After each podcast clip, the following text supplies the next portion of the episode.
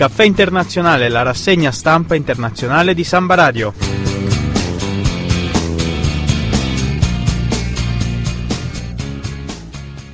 Benvenuti alla prima intervista del Caffè Internazionale. Oggi Fabio Zacai intervista il professor Giuseppe Nesi, professore ordinario di diritto internazionale all'Università degli Studi di Trento, nonché esperto giuridico della rappresentanza permanente d'Italia all'ONU negli ultimi dieci anni. Prima di rivolgere le domande al professor Nesi, ricordiamo alcuni fatti salienti del caso. Ci riferiamo al caso dei due eh, soldati del battaglione San Marco al momento detenuti nel carcere di, di Trivandrum in India a seguito eh, di, dell'uccisione di due pescatori indiani. Andiamo con ordine.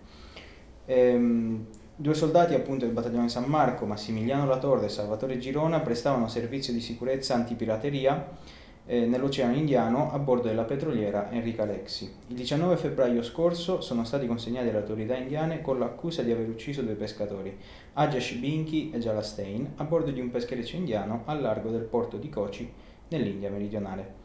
I due soldati giustificano le loro azioni dicendo che avevano scambiato l'imbarcazione dei pescatori, al momento insieme alla petroliera Enrica Lexi in acque internazionali, per un'imbarcazione di pirati. In questo momento i due soldati sono detenuti nel carcere di Tirivandrum, appunto, e si aspetta di trasferirli in un altro edificio di custodia in virtù del loro status di militari stranieri, come anche suggerito dal premier italiano Mario Monti. Dal 19 febbraio ad oggi si sono susseguite quindi polemiche e discussioni sull'azione dei due militari, dell'armatore e del Ministero degli Esteri, con il ministro Giulio Terzi che rispondeva all'editoriale di Angelo Panebianco sul Corriere della Sera, Panebianco che criticava l'operato del Ministero degli Esteri su questo caso e, in seconda analisi, su quello del blitz in Nigeria che ha portato alla morte dell'ingegnere Franco Lamolinara. Al momento continuano le mediazioni di Terzi e di Staffan de Mistura insieme all'ambasciatore italiano in India Giacomo Sanfelice e il direttore centrale per i paesi dell'Asia e l'Oceania Andrea Perugini. Buongiorno professor Nesi. Buongiorno. Allora, iniziamo. Eh, lasciando da parte le polemiche politiche, la prima domanda che voglio farle riguarda il diritto internazionale. Quindi, quali sono le norme del diritto internazionale applicabili in questo caso? Allora, io partirei da una premessa. La premessa è che eh, ancora ci sono molte incertezze anche sulle modalità di svolgimento dei fatti. Ma diamo per assodato che eh, la nave italiana si trovasse in acque internazionali e che eh, i militari a bordo di questa nave abbiano avuto l'impressione di essere bersaglio di un attacco di pirati o di un attacco terroristico.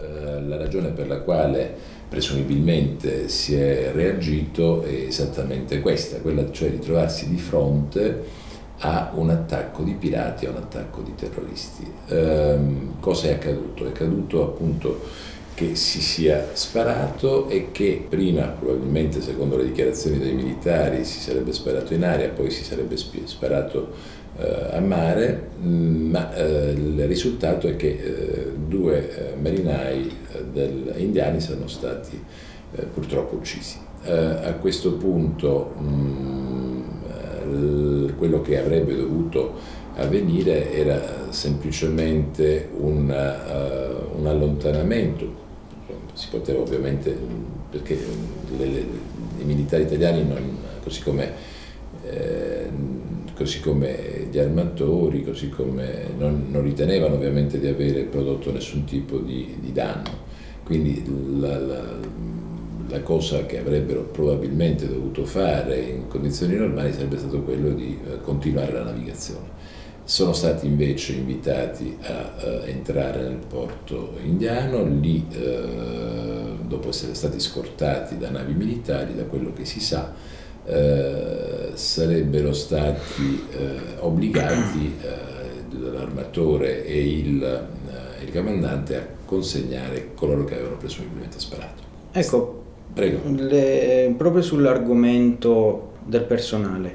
Lei ritiene che siano stati commessi degli errori da parte del personale a bordo appartenente alle forze armate, oltre all'armatore e al comandante? Beh, io ripeto, con tutto il beneficio di inventario legato alla non conoscenza dei fatti, dico che se, fo- se mi fossi trovato io in una condizione di questo genere, appunto, avrei continuato presumibilmente la navigazione perché non si era a conoscenza di avere eh, prodotto alcun tipo di danno o, o, altro e quindi sarebbe stato logico, normale continuare la navigazione. Certo, è chiaro che nel momento in cui si è invitati a, ad entrare nel porto, questo ovviamente avvalora la tesi dello svolgimento di queste operazioni in acque internazionali, eh, la valutazione se, le, se, entrare o meno nel porto spetta al comandante della nave che eh, ha dei poteri assoluti su, uh, su quello che la nave deve fare soprattutto nel momento in cui ci si trova in acque internazionali. Quindi presumibilmente l'unica cosa da fare sarebbe, avrebbe dovuto essere quella di continuare la navigazione secondo. Dopodiché, dopodiché ci sono ovviamente ulteriori considerazioni da fare relative al, eh, ripeto, al fatto che questo evento si è svolto quasi certamente in acque internazionali e essendosi svolto in acque internazionali ovviamente è il diritto internazionale a dovere regolamentarlo. Ehm, da parte di alcuni si è fatto anche riferimento al fatto che eh, i militari svolgessero un'attività di, eh, di, di, sicurezza e in quanto tali fossero eh, immuni, esenti dalla, da, da, giurisdizioni diverse da quella del paese di appartenenza. Qui ovviamente, ripeto, tutto, tutto, è incentrato sulle modalità di svolgimento degli eventi che non sono ancora chiare e quindi credo che da questo punto di vista bisogna essere estremamente cauti.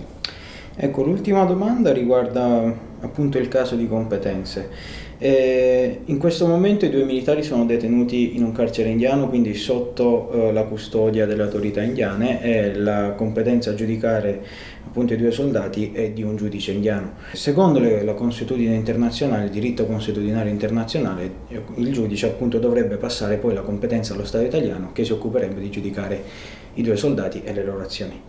Può succedere comunque che il caso venga strumentalizzato a livello politico come di fatto sta succedendo. Infatti ricordiamo che al momento nella regione in cui sono detenuti eh, i due soldati sono in corso delle elezioni suppletive che stanno eh, vedendo appunto l'azione dei due soldati al centro della polemica politica.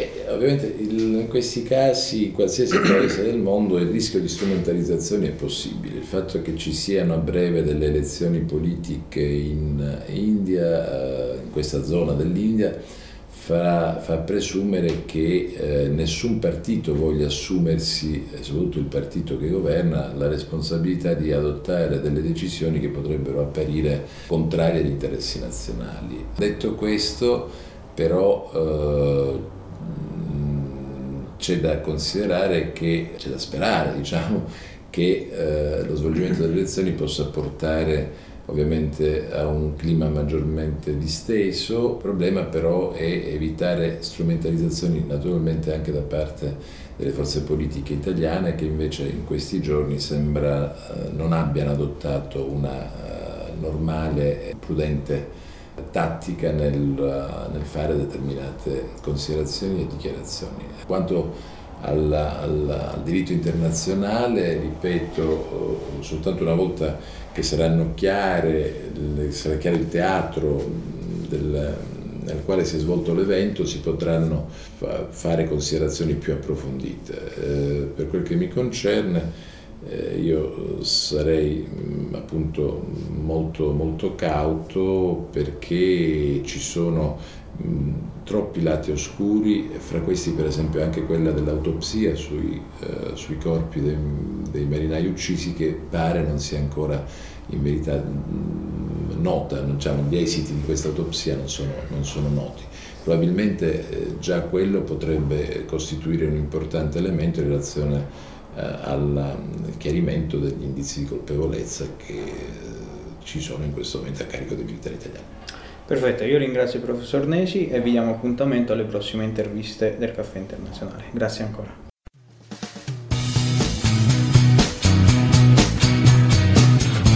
Il Caffè Internazionale è la rassegna stampa internazionale di Samba Radio.